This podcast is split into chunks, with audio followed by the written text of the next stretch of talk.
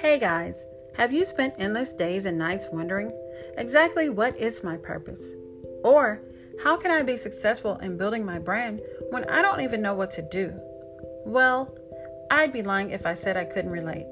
But when you look a little deeper, you will realize that all of life's situations were not by chance, but instead to mold you into your own distinctive brand.